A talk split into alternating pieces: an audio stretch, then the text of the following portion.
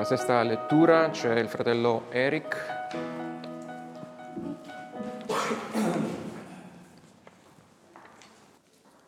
La morte di Gesù. Dall'ora sesta si fecero tenebre su tutto il paese, fino all'ora nona. E verso l'ora nona Gesù gridò a gran voce, Eli Eli, lama sabachthani, cioè, Dio mio, Dio mio, perché mi hai abbandonato? Alcuni dei presenti, udito ciò, dicevano, costui chiama Elia. E subito uno di loro corse a prendere una spugna, inzuppata di aceto, la pose in cima a una canna e gli diede da bere. Gli altri dicevano, lascia, vediamo se Elia viene a salvarlo. E Gesù, avendo di nuovo gridato con gran voce, rese lo spirito. Ed ecco, la cortina del Tempio si squarciò in due, da cima a fondo, la terra tremò, le rocce si schiantarono, le tombe s'aprirono e molti corpi dei santi che dormivano risuscitarono. E usciti dai sepolcri dopo la risurrezione di lui, entrarono nella città santa e apparvero a molti.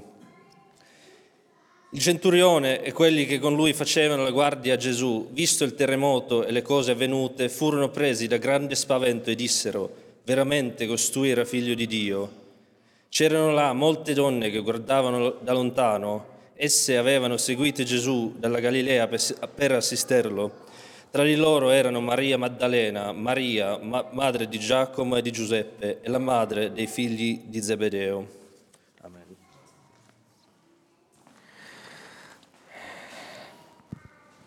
Vogliamo adesso con la mente alle, ai versi che abbiamo eh, appena letto eh, soffermarci per eh, una riflessione, quest'oggi sarà proprio sull'ultima lettura, la sesta.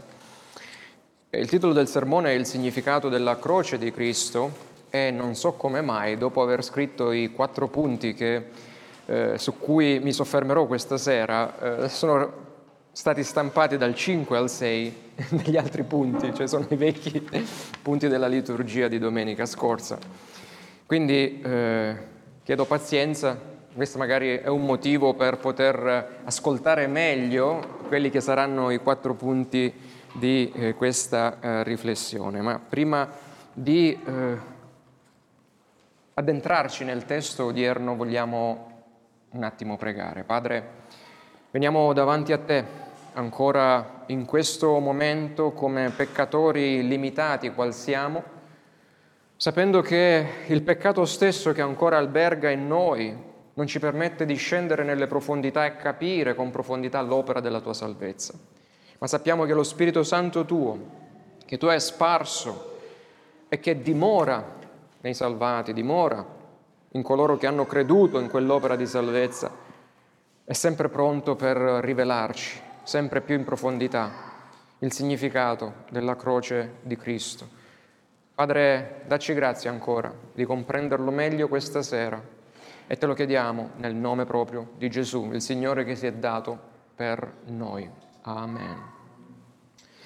Vedete, le religioni hanno sempre cercato nei diversi secoli, nelle diverse nazioni, eh, di presentare il loro pensiero, cioè quello che loro propinano, credono, attraverso un simbolo dominante. Abbiamo visto nello studio di ieri che i sacramenti stessi sono un simbolo e un sigillo. E quindi se andiamo ad esempio al buddismo, i buddisti hanno scelto il fiore di loto tra alcuni simboli, il fiore di loto, la sua forma un po' particolare, un po' più circolare, suggerisce questo ciclo della vita, no? la vita e la morte che continuano inesorabilmente l'emergere della bellezza dal caos delle acque, perché questo è un fiore che emerge dalle acque. Poi abbiamo l'ebraismo tra le tante religioni che, se ricordate, ha un simbolo magari un po' più conosciuto, che è la stella di Davide. Poi c'è l'Islam, la mezzaluna. Quindi ogni religione ha un suo simbolo. Ma il simbolo della fede cristiana invece è la croce, quello che noi abbiamo qui alle mie spalle, la croce vuota però, la croce su cui Cristo è stato, l'emblema del dolore, l'emblema della vergogna, l'emblema della morte. Perché questo simbolo che tanti dicono così triste?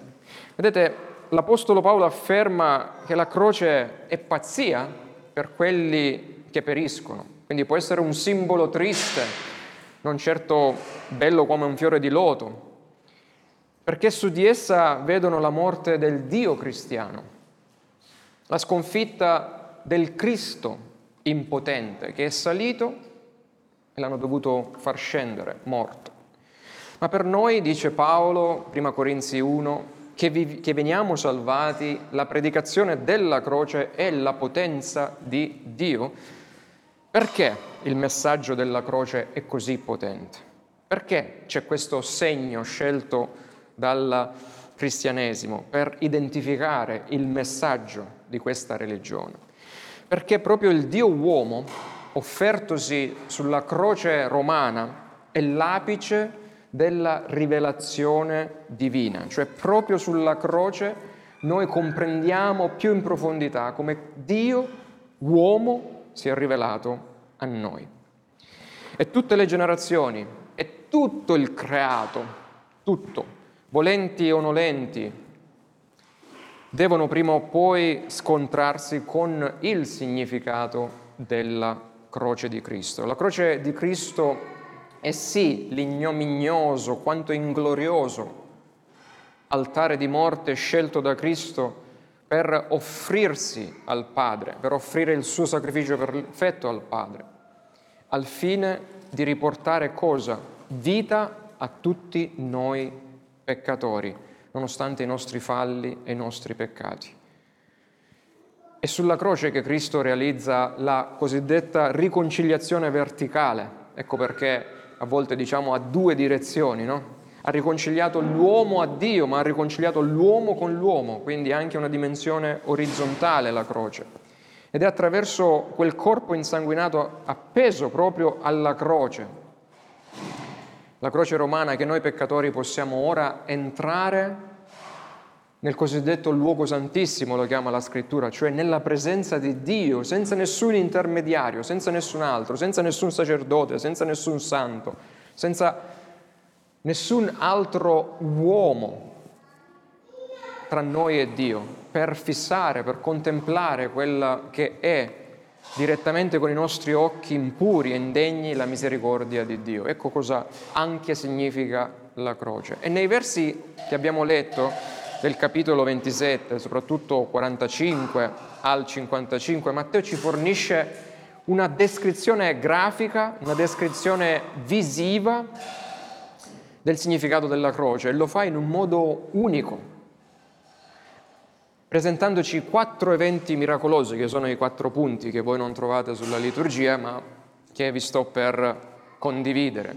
E questi quattro eventi sono chiaramente, possiamo intenderli come il commento divino, cioè Dio stesso che nel mentre suo figlio è sulla croce, lui interviene nel creato per spiegare cos'è la croce di Cristo e interviene con questi quattro eventi miracolosi. E vedremo dunque le tenebre, cioè il giudizio, il divino giudizio sul peccato. Il primo punto, vedremo la cortina che viene squarciata, il divino accesso riconcesso al peccatore, cioè il giudizio, l'accesso al peccatore con la cortina stracciata, squarciata. Poi vedremo il terremoto, il divino invece scuotimento delle cose vecchie è l'inizio del nuovo. E poi le tombe aperte, come quarto punto, il divino dono della risurrezione finale. Quindi abbiamo visto, vedremo le tenebre, la cortina, il terremoto, le tombe aperte che Dio usa per dichiararci cos'è la croce di Cristo. E vedremo appunto, vediamo appunto le tenebre, cioè il divino giudizio sul peccato. Marco, l'altro evangelista, ci informa che dopo un processo farsa, cioè, come abbiamo letto, non un processo giusto fatto al Signore, Gesù è stato crocifisso alla terza ora del giorno, che equivale alle nostre nove del mattino. E nelle prime tre ore della crocifissione c'è stata un'attività molto frenetica intorno alla croce. Al verso 45 Matteo ci dice che proprio nelle ore del giorno in cui il sole è a picco e splende maggiormente, quindi dalle 12, dalle ore 6, dalle nostre ore 12 in avanti, eh, ci sono invece, compaiono le così mh, dette fitte tenebre soprannaturali che scendono su tutto il paese. Quindi dopo le prime tre ore dove c'è un pullulare di persone intorno alla croce, poi scendono queste fitte tenebre. L'oscurità a mezzogiorno è un segno paradossale che il Dio creatore stava dando a coloro che avevano rifiutato Cristo, la luce venuta nel mondo. Avete rifiutato Cristo? E vi dimostro cosa vi sta accadendo. Voi avete preferito le tenebre invece della luce. E quel che accade dalle 12 in poi cambia tutta l'atmosfera sul Calvario. Infatti quella frenesia eh, di chi stava lì, eh, che è durata tre lunghe ore, coloro che ingiuriavano il Signore con i loro scherni, abbiamo letto, sputi, abusi verbali, le loro bestemmie, le loro maledizioni sono ora zittite da questo Dio che interviene e manda queste tenebre soprannaturali su tutta la terra, lasciando lì un silenzio surreale. E mentre contempliamo, contempliamo il nostro benedetto Signore che è lì, affisso, ha sospeso tra cielo e terra, vorrei suggerirvi che l'oscurità che leggiamo al verso 45 ci parla di qualcosa di dimensioni cosmiche, non è solo legato a quel punto della terra, ma la morte di Gesù ha una estensione universale e lo vedremo perché. Tutta la creazione e la storia redentiva ruotano attorno alla morte e risurrezione di Cristo, cioè tutto ruota lì. E mentre l'oscurità mette a tacere coloro che sono intorno a Gesù, il Padre invece è come se stesse parlando, gridando attraverso l'oscurità e stesse vivamente dicendo è giunta l'ora in cui io riverso il mio furente e divino giudizio contro il peccato. Quindi le tenebre ci parlano del giudizio di Dio sul peccato. Come per la piaga, se ricordate, delle tenebre sull'Egitto, durata tre giorni, L'oscurità alla crocifissione non è un'eclissi solare come tanti dicono o un semplice fenomeno naturale, cioè uh, il vento di scirocco che ha sollevato la polvere al punto da oscurare il sole o dense nubi che hanno oscurato il sole. Le dense tenebre sono il giudizio di Dio sul peccato dell'uomo. E leggiamo infatti in Amos, capitolo 8, in quel giorno, dice il Signore Dio, io farò tramontare il sole a mezzogiorno e farò oscurare la terra in pieno giorno. Trasformerò le vostre feste in lutto e tutti i vostri canti in lamento. Il paese piomberà nel lutto come quando muore un figlio unico. La sua fine sarà come un giorno d'amarezza, dice Amos. Nell'Antico Testamento le tenebre erano un segno distintivo di un presagio soprannaturale per testimoniare che l'ira, il giorno dell'ira, il giudizio, il giorno del Signore era arrivato per dare soddisfazione alla santa ira di Dio. E Gioele parla così della croce, i cieli sono scossi, il sole e la luna si oscurano, le stelle perdono il loro splendore. Mentre Sofonia, l'altro profeta, scrive, quel giorno è un giorno d'ira, un giorno di sventura e d'angoscia, un giorno di rovina, di desolazione, un giorno di tenebre e di caligine, un giorno di nuvole e di fitte oscurità. Ci sono molti documenti, che, documenti di non cristiani che parlano di questo momento, perché alcuni potrebbero dire sì, è un'eclissi, ma scientificamente parlando un'eclissi non si può mai verificare quando c'è la luna piena e quello era il giorno, il momento del mese dell'anno in cui si festeggiava la Pasqua nella luna piena, con la luna piena. Quindi già la scienza dice che non poteva essere un'eclissi. Tra l'altro, sto, eh, fo, scritti da storici romani come Flegonte di Trolles o rapporti scritti all'imperatore Tiberio, che era l'imperatore romano in quel momento, informano proprio l'imperatore dicendo che in tutto il mondo conosciuto, in tutto l'impero romano, il mondo conosciuto, dalle 12 alle 15, cioè dalle ore 6, secondo il, l'orario eh, ebraico, alle ore eh, 3, scusate, dalle 6 alle 9, dice si dovettero accendere le lampade perché nessuno più riusciva a vedere. E vedete, il verbo usato da Matteo eh, nel greco parla proprio che Dio spense il sole in quelle tre ore. Fu qualcosa di miracoloso, di sovrannaturale. E ti ricordi quale fu la piaga che appunto precedette la grande piaga dell'uccisione degli uni figli dei primogeniti in Egitto fu proprio le tenebre mandate da Dio, l'angelo. Le tenebre furono, l'angelo scusate, della morte fu, pre, fu preceduto dalle tenebre. Essa fu l'ultima parola mandata da Dio al faraone, quella delle tenebre, prima di eseguire il suo eh, giudizio. Analogamente alla croce, nel momento in cui Gesù Cristo sta compiendo il vero esodo degli eletti, perché cosa stavano per festeggiare gli israeliti? Stavano per festeggiare l'esodo, l'uscita dalla schiavitù e qui Cristo sta per traghettare gli eletti dalla tenebre della morte a quella luce della vita eterna. Ecco, proprio la piaga delle tenebre, alla piaga delle tenebre segue niente di meno che la morte dell'unigenito figlio di Dio. E con le tenebre Dio parla, parla del giudizio, ma il suo parlare è silenzioso. È silenzioso nel senso che è udito e ricevuto da chi? Da quell'unico giusto, Gesù. Tra i tanti nessuno stava capendo quello che stava succedendo, ma Gesù stava realmente comprendendo, sapeva quello che stava per salire. Ma arrivata l'ora nona, il Signore Gesù, dopo tre ore di strazianti sofferenze, appeso alla croce e non si lamentava mentre era lì, non diceva ai ai la mia testa per la corona di spine, ai ai le mie mani per i chiodi o i miei piedi, ai ai il mio costato per la lancia, non diceva questo.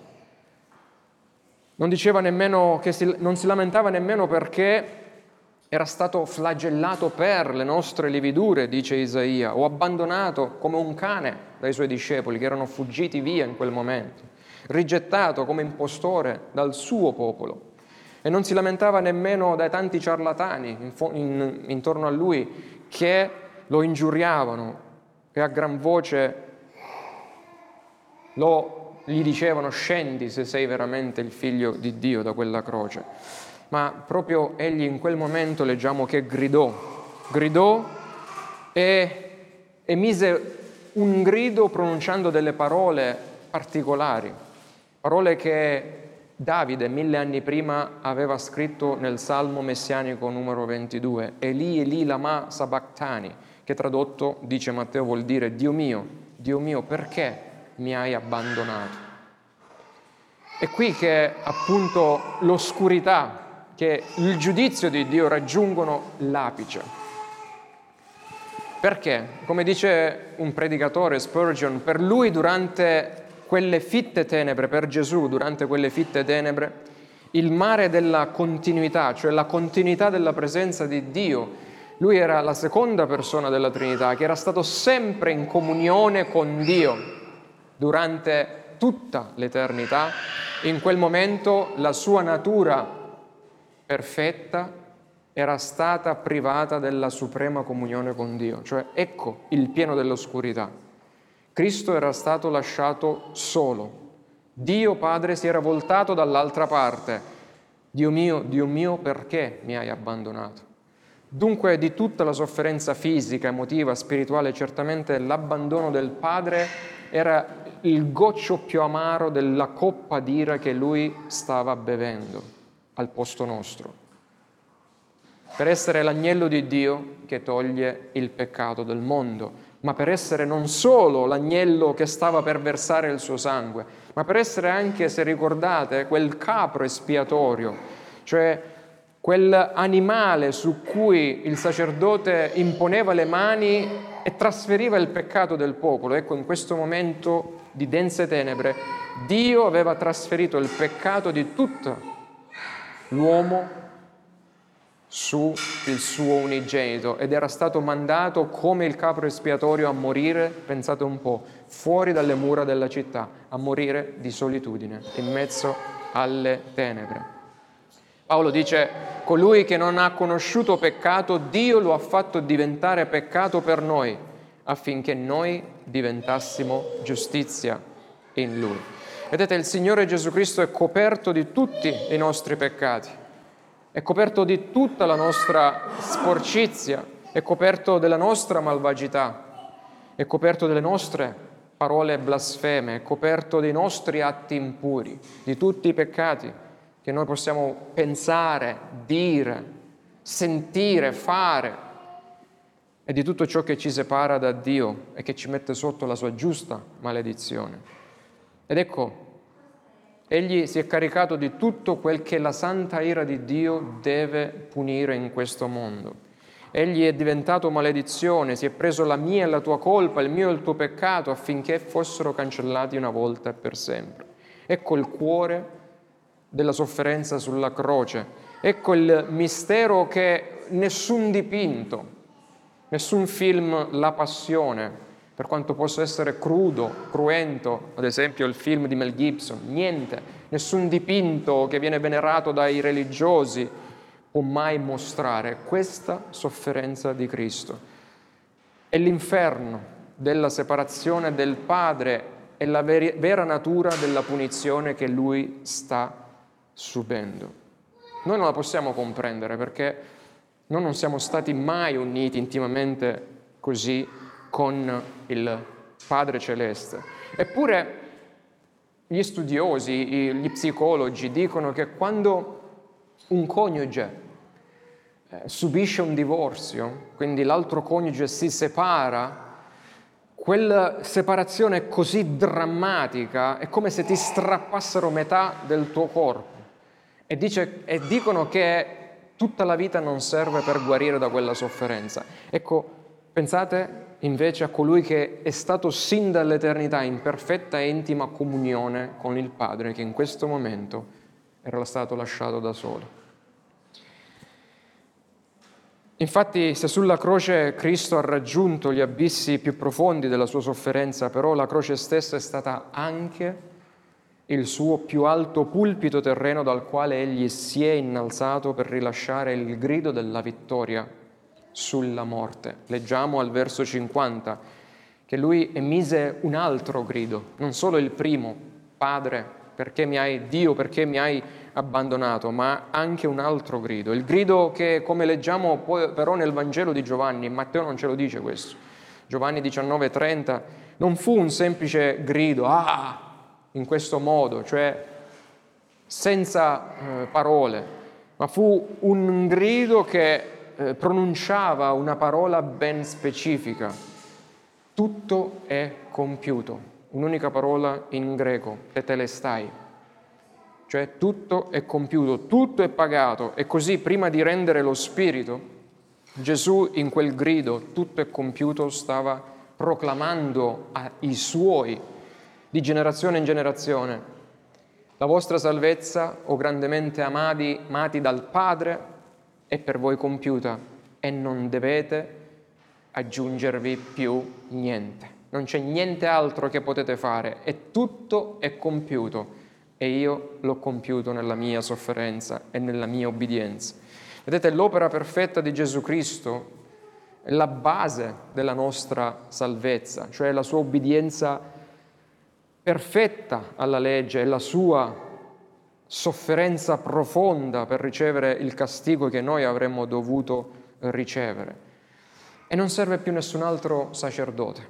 All'epoca, quando c'erano i Leviti, ma anche adesso, come abbiamo ripetuto ieri, non c'è nessun sacrificio. Ecco perché questo pulpito non si chiama altare, ma si chiama pulpito dal quale viene predicata la parola di Dio, cioè la vittoria di Cristo. Noi non dobbiamo sacrificare cruentemente o incruentemente nessun altro sacrificio. Questa è la grande differenza. per chi capisce cosa Cristo ha fatto, cosa significa la croce, per chi non lo capisce. È un sacrificio offerto una volta e per sempre, dice lo scrittore agli ebrei. E per sancire questo, cosa dice Matteo? Pensate, la morte del Signore, avvenuta alle tre del pomeriggio, coincise con l'ora esatta in cui i sacrifici degli animali venivano offerti al Tempio. Mentre lui rendeva lo spirito di sua spontanea volontà fuori dalle mura, per dire tutto è compiuto, nel Tempio si iniziavano i riti, i rituali dello sgozzamento dei migliaia di eh, agnelli scelti dal popolo per espiare i loro peccati. E cosa fece Dio? Per bloccare quell'usanza vecchio testamentaria. Leggiamo che Dio compì un atto di vandalismo divino. Dio Padre squarciò, dice, da, da cima a fondo la cortina del Tempio, cortina che divideva l'entrata del popolo, o meglio del, eh, sommo sacerdote nel punto più intimo del Tempio, dove Dio risiedeva. Lui l'ha squarciata per dire io mi rendo accessibile a voi. E pensate, il Tempio era costruito in modo tale che c'erano diverse di queste cortine, cioè barriere, proprio per evidenziare quanto difficile era approcciare Dio per via del nostro peccato. E l'ultima era proprio questa cortina che a detta di eh, Giuseppe Flavio, uno studioso, uno scrittore storico romano, era spessa più di 10 centimetri. E nessun uomo, nemmeno i cavalli posti a tirare in direzione opposta potevano strapparla. Ma fu strappata dall'alto in basso per dire io Dio sto rendendomi di nuovamente accessibile perché ho gradito il sacrificio offerto da Cristo e non servono più altri. Perché quella ehm, cortina strappata significava che il Tempio era ormai messo in disuso. E infatti dalla cortina del Tempio noi vendiamo proprio questo secondo punto, che significa che finalmente abbiamo noi peccatori riacquistato un divino accesso, cioè accesso al divino, un nuovo accesso ci è stato dato al divino. Immaginate la scena, proprio mentre questi sacerdoti, i leviti, si accingevano per sgozzare, come abbiamo visto domenica scorsa, per far fluire fiumane e fiumane di sangue, Dio squarcia il Tempio, la, la cortina del Tempio, perché il suo santo agnello era stato immolato da lui. Ricordate, lui, Gesù si è presentato proprio nel giorno in cui il popolo, nel decimo giorno di Nisan, in cui il popolo di Israele doveva scegliersi un agnello. E proprio lì Gesù entra trionfalmente in Gerusalemme per dire io sono l'agnello provveduto dal Dio per voi. E loro lo avevano rifiutato.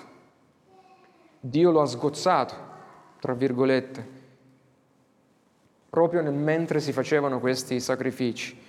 La libertà, e ci ha dato la libertà, dice lo scrittore degli ebrei, di entrare nel luogo santissimo, cioè di rivolgerci a Dio per mezzo del sangue di Cristo, per quella via nuova e vivente che Cristo ha inaugurata per noi attraverso la cortina della sua carne squarciata. Quindi non c'è bisogno più di nessun mediatore tra noi e Dio. Cristo è stato il mediatore perfetto, l'offerta perfetta. Come la morte di Gesù, sia il sacerdozio, con la morte di Gesù, sia il sacerdozio mosaico, che il tempio ebraico non hanno più significato, non hanno più senso di esistere. E infatti da lì a pochi anni Dio mandò l'esercito di Tito, romano, per distruggere, per radere al suolo quel tempio perché continuavano ad offrire sacrifici pensando di propiziarsi, di rendere propizio Dio con questi sacrifici che ormai non servivano a niente. E Leggiamo poi cosa? Che non solo Dio si è aperto per dire eccomi, adesso potete accedere a me, ma c'è un terzo segno che segue allo squarcio di questa cortina, che è il terremoto, quale divino scuotimento per scuotere le cose vecchie, per dire ok, basta con le cose vecchie, perché iniziano le nuove. E questo scuotimento lo vediamo, questo terremoto lo vediamo nella scrittura, nell'Antico Testamento, e lo vedremo anche quando Cristo ritornerà, significa proprio una fine del vecchio e un inizio del nuovo. Vedete, la terra del Sinai tremò con uno stesso terremoto, dice lo scrittore agli ebrei, quando il Signore diede al popolo, al Sinai, la sua legge. Ci fu un terremoto simile. Lo scrittore ebrei scrive che quel terremoto fu così tanto spaventevole che Mosè disse sono spaventato e tremo a morte. E vedete, se l'Antico Testamento della legge è venuto con un terremoto, cioè la legge di Dio è stata data attraverso un terremoto, allora il Nuovo Testamento, questo terremoto significa che il Nuovo Testamento, cioè la nuova dispensazione in cui Dio mostra la sua grazia ai peccatori, arriva con un altrettanto terremoto. La legge è venuta con un terremoto, la grazia arriva con un altro terremoto. Ma Matteo scrive che le rocce si squarciarono addirittura. Non solo ci fu un terremoto, perché la morte di Gesù è un evento che scuote la terra, ma è anche un evento appunto che sancisce qualcosa che va al di là. Allora, voglio un attimo abbiamo quasi concluso, eh, farvi notare che questo squarciare le pietre è lo stesso identico verbo che Matteo usa per indicare lo squarcio della cortina. Cioè si usa pochissime volte nella scrittura e lo troviamo quando si squarcia la cortina, quando si squarciano queste pietre e quando si squarcia un'altra cosa. All'inizio del ministero di Cristo si squarciarono i cieli, si aprirono i cieli e si vide in quel momento cosa? La Trinità, cioè Cristo che dopo il battesimo saliva dalle acque, lo Spirito che scendeva come una colomba e la voce di Dio che diceva questi è il mio amato figlio nel quale mi sono compiaciuto. Lo stesso verbo signif- eh, descrisse lo squarcio che c'era nei cieli. Cosa aveva, cosa aveva fatto il peccato? Aveva chiuso i cieli nell'Eden, cioè Dio si era ritirato dall'uomo. Con Cristo Dio prima squarcia i cieli e dice io sto venendo per incontrarvi. Con la cortina lui squarcia la cortina e dice voi adesso avete nuovo accesso a me. E quando squarcia le pietre indica la mia legge ormai è stata adempiuta da Cristo, io ho squarciato le tavole di pietra su cui ho scritto la mia legge e il mio spirito entrerà in ognuno di voi e scriverò la mia legge sul cuore di carne, non più su pietre. Vedete? Quante cose nasconde questo pezzo di legno su cui Cristo è salito. E quindi, dunque, la croce ci parla attraverso le dense tenebre del giudizio che Dio ha eseguito sul nostro peccato, ci parla della cortina squarciata, della nuova via aperta al peccatore per andare a Dio, il Dio che non si nasconde più, il Dio che non è più lì adirato per distruggere il peccato, il peccatore perché ha distrutto il peccato in Cristo. E poi ci parla del terremoto, dello scotimento, dice lo scrittore agli ebrei, delle cose che devono essere scosse, le cose vecchie affinché rimangano le nuove che non possono essere scosse. Il nuovo patto fatto di promesse migliori fondato sulla grazia di Dio. E poi, in ultimo, le tombe aperte, significanti che tutto questo alla fine giova a nostro guadagno. Perché? Perché le tombe aperte significano il divino dono della risurrezione finale ai peccatori. La morte di Gesù porta il primo assaggio della vita eterna. Quando morì, dice Matteo, i, i sepolcri si aprirono. Cioè fu un evento così eclatante, la terra fu scossa, i sepolcri si aprirono. È come quando le porte no, del carcere si aprono e lasciano andare i loro prigionieri. Allo stesso modo i sepolcri non resistettero alla sconfinata potenza della morte di Cristo, della vittoria di Cristo sulla morte attraverso la sua morte. Cioè i sepolcri non poterono trattenere, dovettero aprirsi per liberare i prigionieri della morte. Questo è un altro fatto che indica la potenza della croce, cioè che sulla morte, che con la morte il Dio uomo ha vinto la nostra morte. E i sepolcri hanno vomitato coloro che erano i santi, cioè quelli che avevano creduto in Dio. E infatti cosa dice?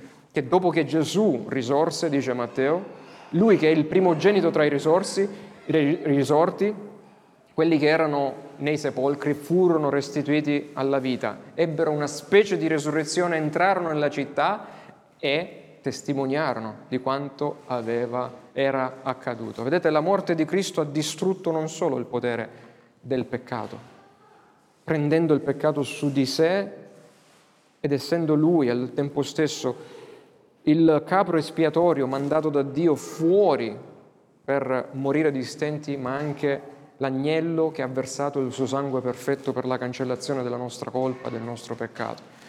Ma la sua morte significa anche la morte della morte nostra eterna. È la sua morte che innesca la resurrezione dei credenti. Questo ci vuole dire Matteo, che non è che lui è morto, boom, basta seguirà la risurrezione dei credenti. La morte di Gesù guadagna la mia e la tua risurrezione se tu credi in Lui. Ma come reagiamo tutti noi di fronte a questi eventi, di fronte a questo significato che la croce ha per noi? Reagiamo come gli astanti, cioè quelli che si burlavano del Signore, reagiamo come tanti religiosi che ignorarono tutto questo e andarono al Tempio per continuare a sgozzare altri animali che non servivano più Oppure reagiamo come il centurione pagano, che in quelle ore era lì e dalle ore nove nostre del mattino sino alle ore tre del nostro pomeriggio lui aveva visto tutto quello che era successo, aveva sentito con le sue orecchie le sette famose parole che Gesù aveva pronunciato dalla croce, aveva visto questi segni che Dio aveva mandato per testimoniare della potenza che stava succedendo, attraverso la morte di Cristo e lui disse, vedete, un pagano capì tutte queste cose e disse veramente costui era il figlio di Dio. E vedete, nel Vangelo di Matteo due altre circostanze, due altre cose, due altri eh, esseri hanno usato questa parola, figlio di Dio, rivolgendoci a Gesù. I primi erano i demoni, al capitolo 4 disse tu sei il figlio di Dio. Gli altri erano i discepoli che riconobbero ad un certo punto Cristo, tu sei il figlio di Dio. E adesso, quindi, il mondo spirituale, gli ebrei e adesso il, i pagani, cioè tutto il resto dell'umanità ha riconosciuto che Gesù era il figlio di Dio. Il primo era stato questo centurione tra i pagani. Vedete, la croce è la rivelazione suprema di Gesù come figlio di Dio ed è anche il luogo della nascita della nostra fede, che ci permette di essere salvati. Ecco perché c'è questo segno che contraddistingue il cristianesimo. Non abbiamo un fiore di loto, non abbiamo una stella di Davide, noi abbiamo la croce di Cristo, che testimonia di chi noi siamo e di chi Lui, cosa Lui ha fatto per noi. La croce è l'intersezione dove il Dio propiziato, cioè soddisfatto, spalanca ora le porte a quella che è la Chiesa di Cristo. E infatti ha fatto tutto Lui, se vedete. Non è stato fatto qual- alcuna cosa dall'uomo per poter aprire queste porte alla salvezza. Concludo dicendo che, proprio per far vedere la differenza tra il cristianesimo e una delle tante religioni, il Buddha, nel suo punto di morte disse, discepoli, questo vi dichiaro, Tutte le cose sono soggette a disintegrazione.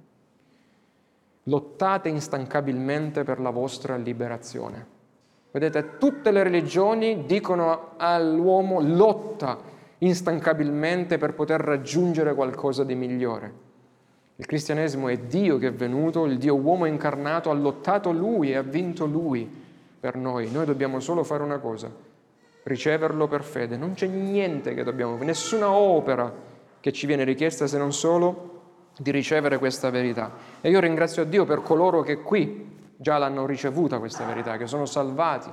E prego che coloro che ancora non lo sono, coloro che ci guardano o guarderanno da casa, che ancora non hanno ricevuto questa verità, possano, la verità che la croce significa per noi, possano invece riceverla quell'opera completa e perfetta compiuta da Cristo sulla croce, affinché tale meravigliosa opera di salvezza possa divenire realtà nel cuore di tutti noi. Vogliamo pregare. Padre del cielo, noi ti ringraziamo per come possiamo approcciarci a questa scrittura a distanza di più di duemila anni, comprendendo mediante il tuo spirito in maniera più profonda quello che è il significato di questa croce, un simbolo che, che tu hai scelto, non che l'abbiamo scelto noi. Tu l'hai scelto per definire, per spiegare l'opera tua di salvezza, per strappare noi peccatori dalla morte attraverso la morte del tuo unigenito. Possa, Padre, in questi giorni il tuo Spirito continuare ad aprire gli occhi così come li aprì al centurione, in queste terre, in questa città, in questa nazione, ovunque tu vuoi, fino ai quattro canti della terra, affinché non sia l'uomo mosso da religiosità, affinché nessuno possa continuare a sperare eh, di ricorrere ad un altro mediatore, perché Dio è stato propiziato da Cristo, è stato appacificato al peccatore per i meriti di Cristo.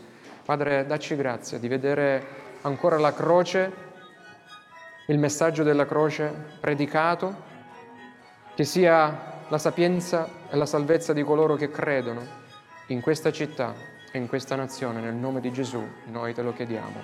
Amen.